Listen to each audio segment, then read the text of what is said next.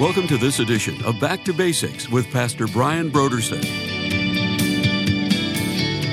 You know, I think sometimes we get so caught up in, I know I, know I do sometimes, I, I, get so caught up in doing these things for God, you know, and I want to go here and do this, and I want to reach these people, and I, you know, I want to do all of these things for God. And sometimes I, I actually forget that God wants to do a bunch of stuff just in me. You know, it's, it's my character that He wants to develop.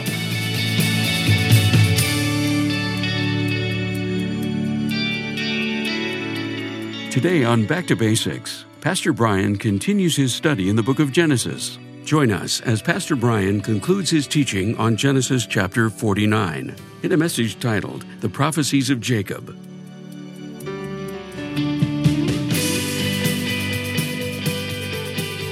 Now, here's Pastor Brian. Judah would retain its sovereignty until Shiloh comes.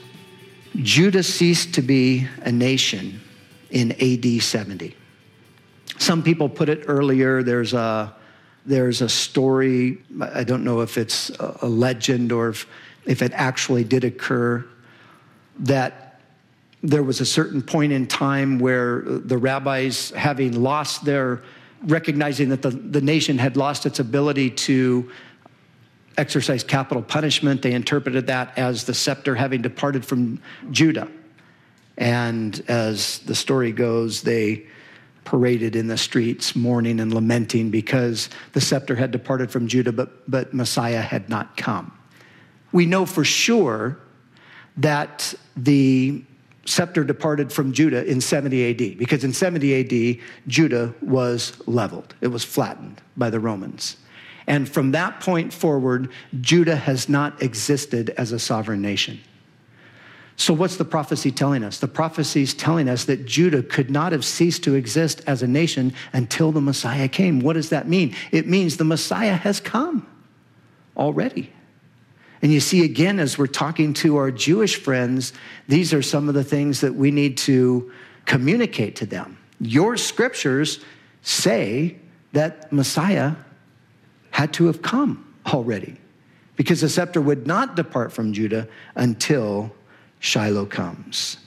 And so, there it is, the messianic prophecy here in these uh, blessings pronounced upon the son of Jacob. And notice, and to him, Shiloh or Messiah, and of course, Jesus is who we're referring to, to him shall be the obedience of the people.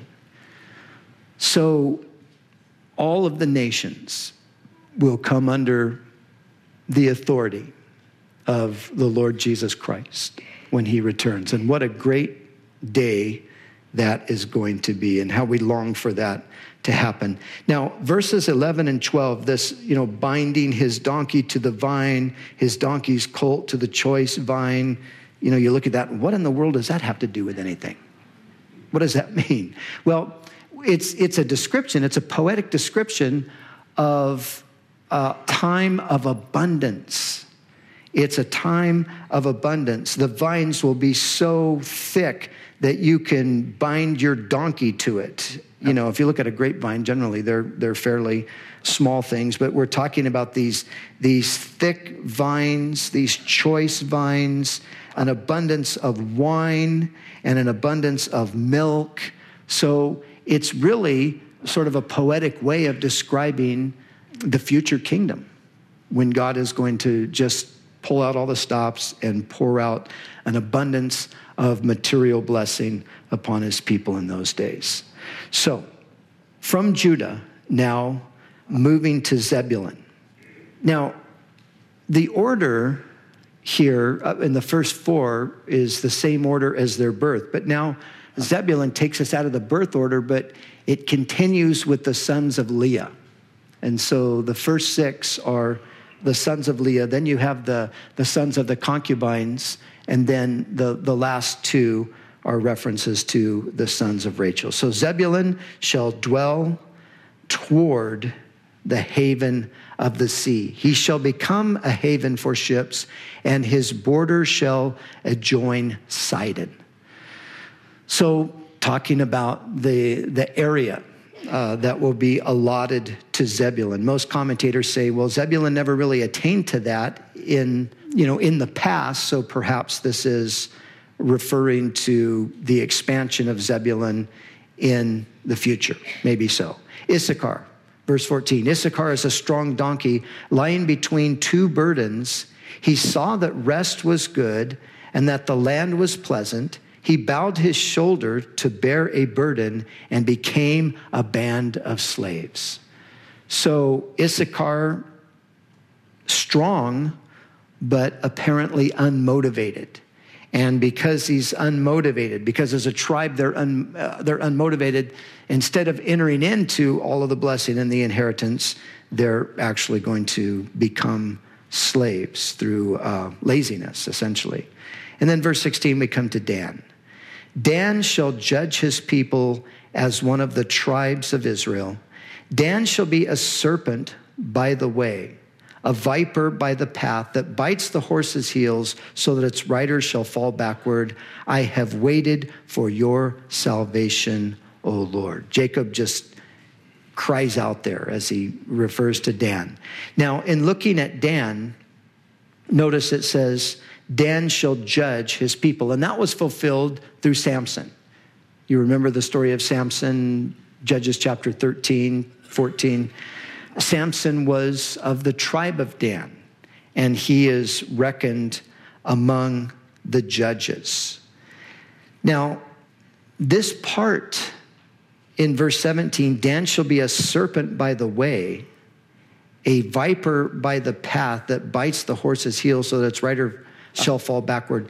This again is one of those sort of mysterious utterances that nobody really knows exactly what Jacob is referring to here. Some say it's a reference, the serpent is a reference um, to these little adders that would blend in with the, the ground and then strike the horse. It probably was that. But they're saying that it's a way of talking about Dan being crafty warriors. Maybe so.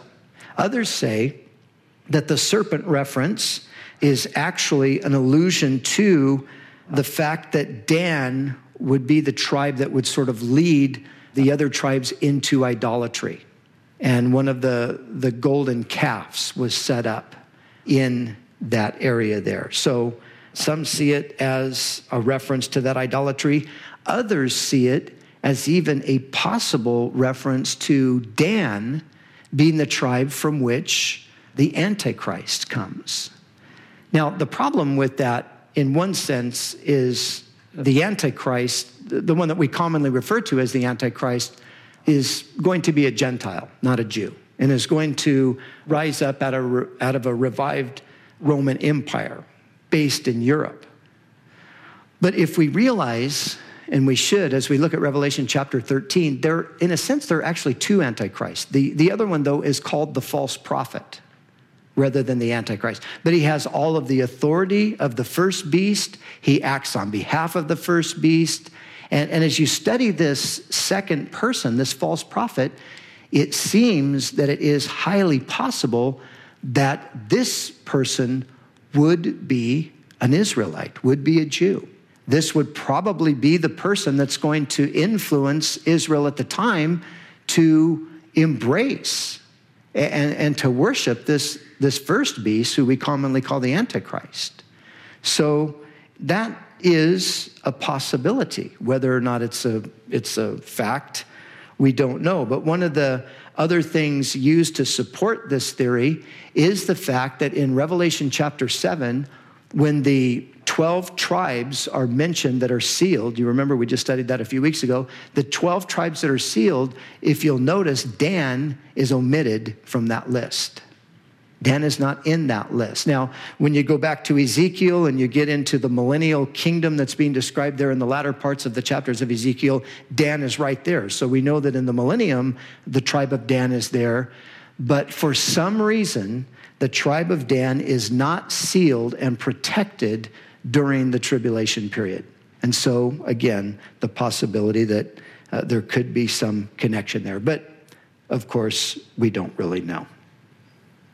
So, from Dan, we come to Gad, a troop shall tramp upon him, but he shall triumph at last. Remember, Gad means a troop comes. And so here, just sort of a little play on words. A troop shall tramp upon him, but he shall triumph at last.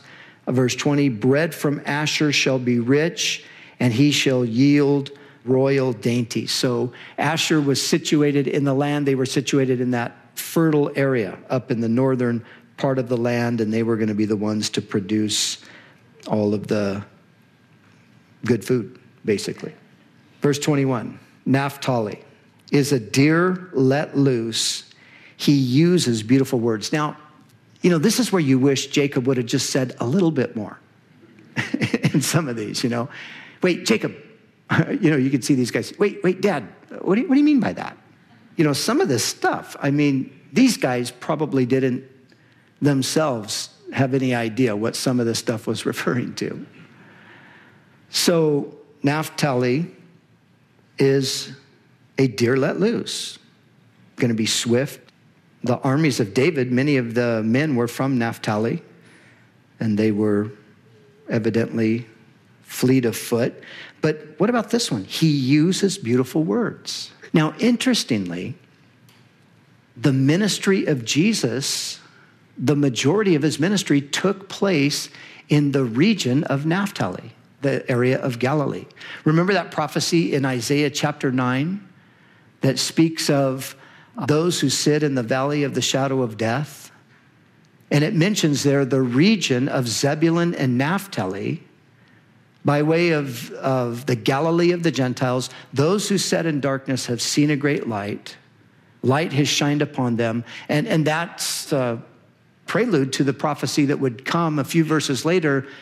Unto us a child is born, unto us a son is given, the government shall be upon his shoulders. And it could possibly be a reference to the beautiful words, the gracious words that would flow from the mouth of Jesus as he would minister there during his public ministry in the region of Naphtali. And also, the majority of the disciples came from that region as well. Now, they probably weren't part of that tribe necessarily, because the tribes, of course, had all been dispersed by this time and all, but they definitely came from that region. So it could be that that is what is being referred to there.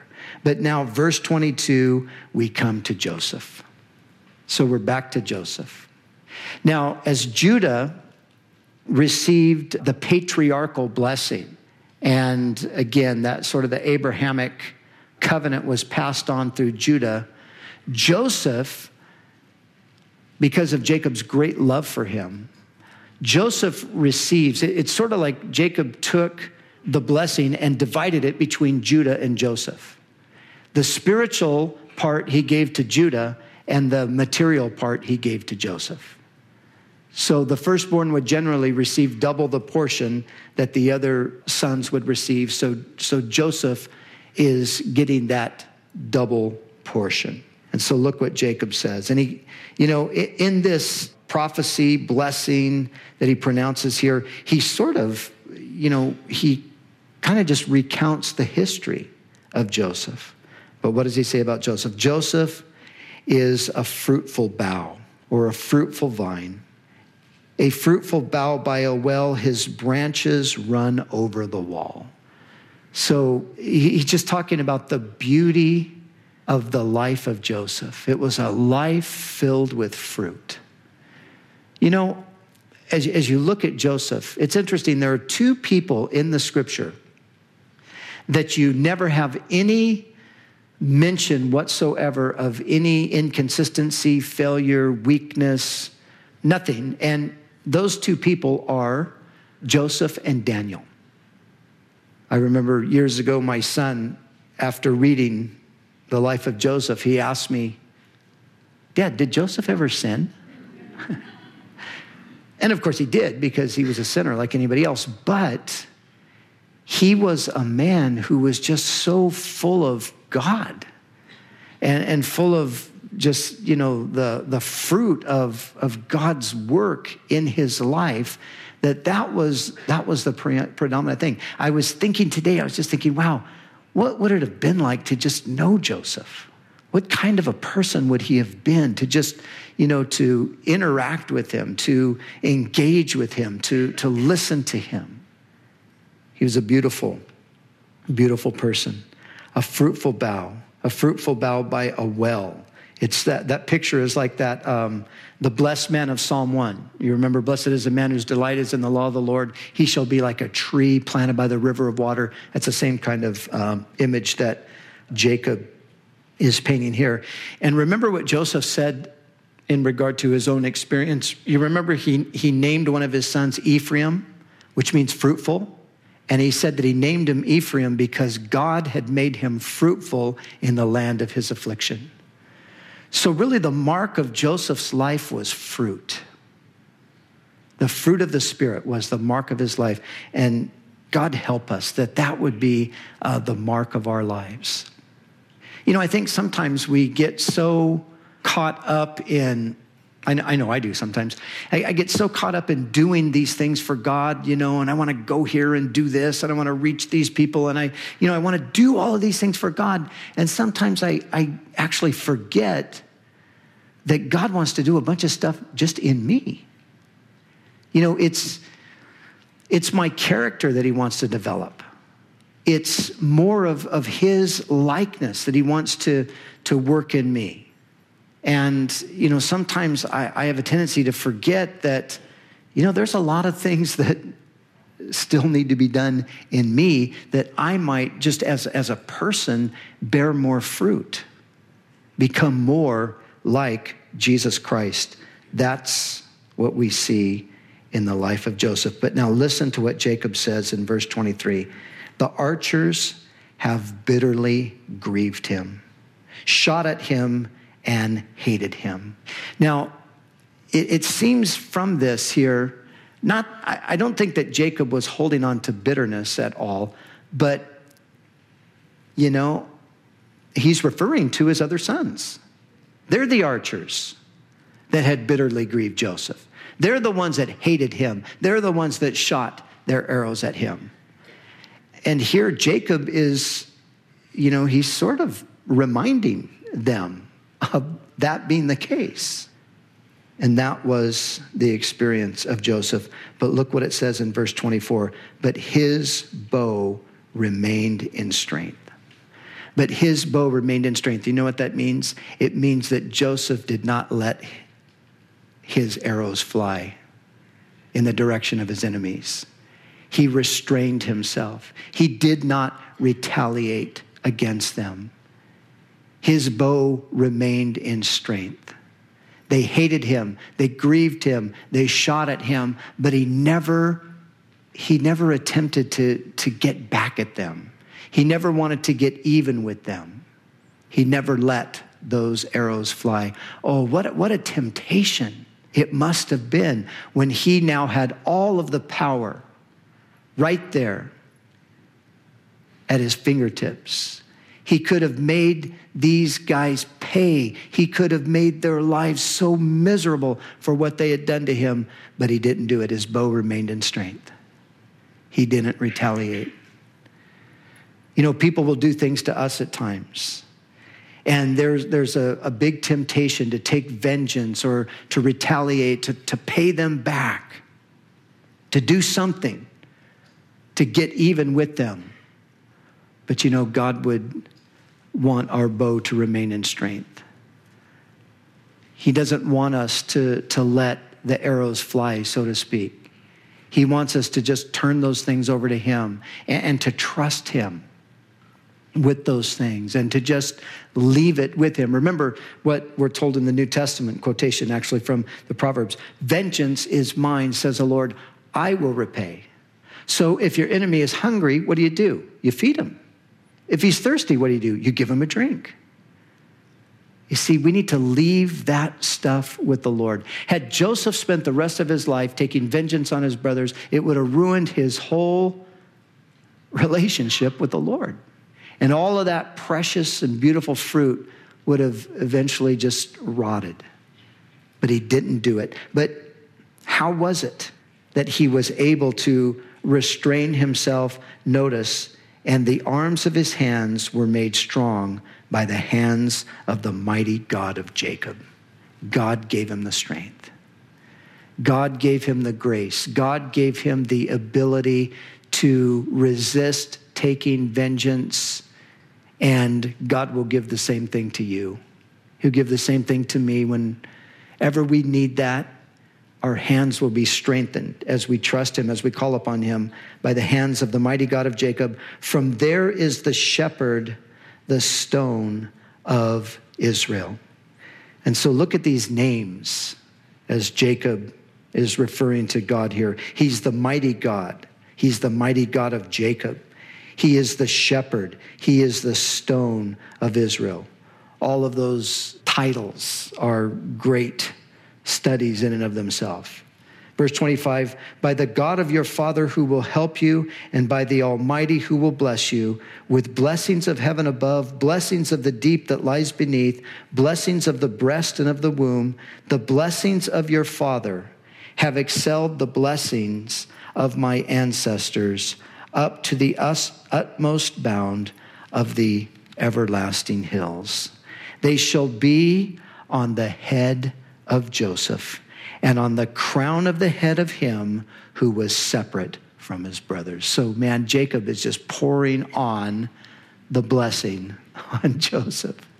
All of this bountiful blessing, the blessing of the, you know, my blessing, the, the blessing of my ancestors, the, uh, the everlasting hills, all that blessing poured upon the crown of him who was separate from his brothers.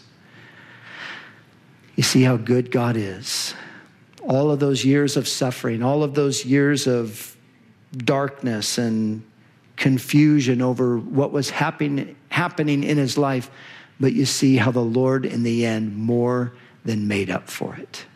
He more than made up for it. And Joseph was greatly blessed. And then finally, we come to Benjamin. Benjamin is a ravenous wolf. In the morning, he shall devour the prey, and at night, he shall divide the spoil. And again, as you follow the history, Benjamin they were a fierce, fierce tribe. They were intense warriors. Of course, Saul, the first king of Israel, was a Benjamite. And then, of course, we know another Benjamite named Saul who became known to us as Paul the Apostle. And so, all these are the 12 tribes of Israel, and this is what their father spoke to them, and he blessed them he blessed each one according to his own blessing. So here we are, Jacob blessing his sons. And as we close, just again, Shiloh, the one whose right it is. You know, we're living in a time when once again, men are thinking that they're going to bring in the perfect world We've been here many times already. The utopian dream. We're going to create a perfect society. I hope you're not holding your breath for that one. But you know, there is a perfect society coming. There is a utopia. But it's not going to be brought in by any human being. It's going to be brought in by Shiloh the one whose right it is, the one to whom it belongs, the Lord Jesus Christ. And hallelujah. Can't wait for that day.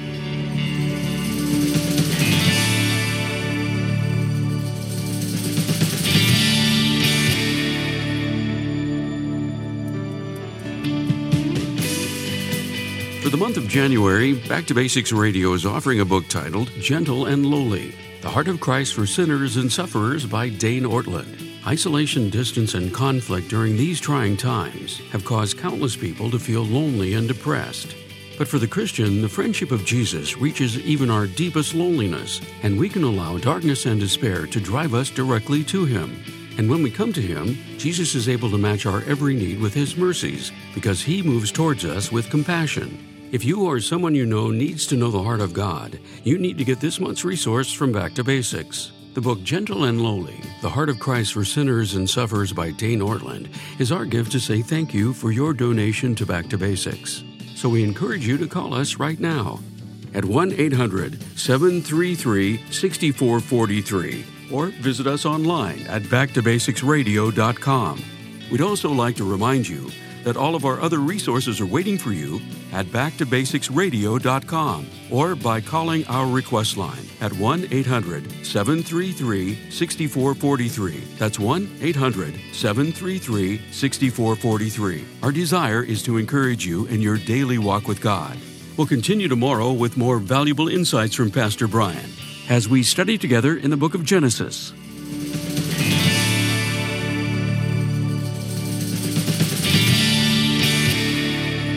Back to Basics is the preaching and teaching ministry of Calvary Chapel, Costa Mesa, California.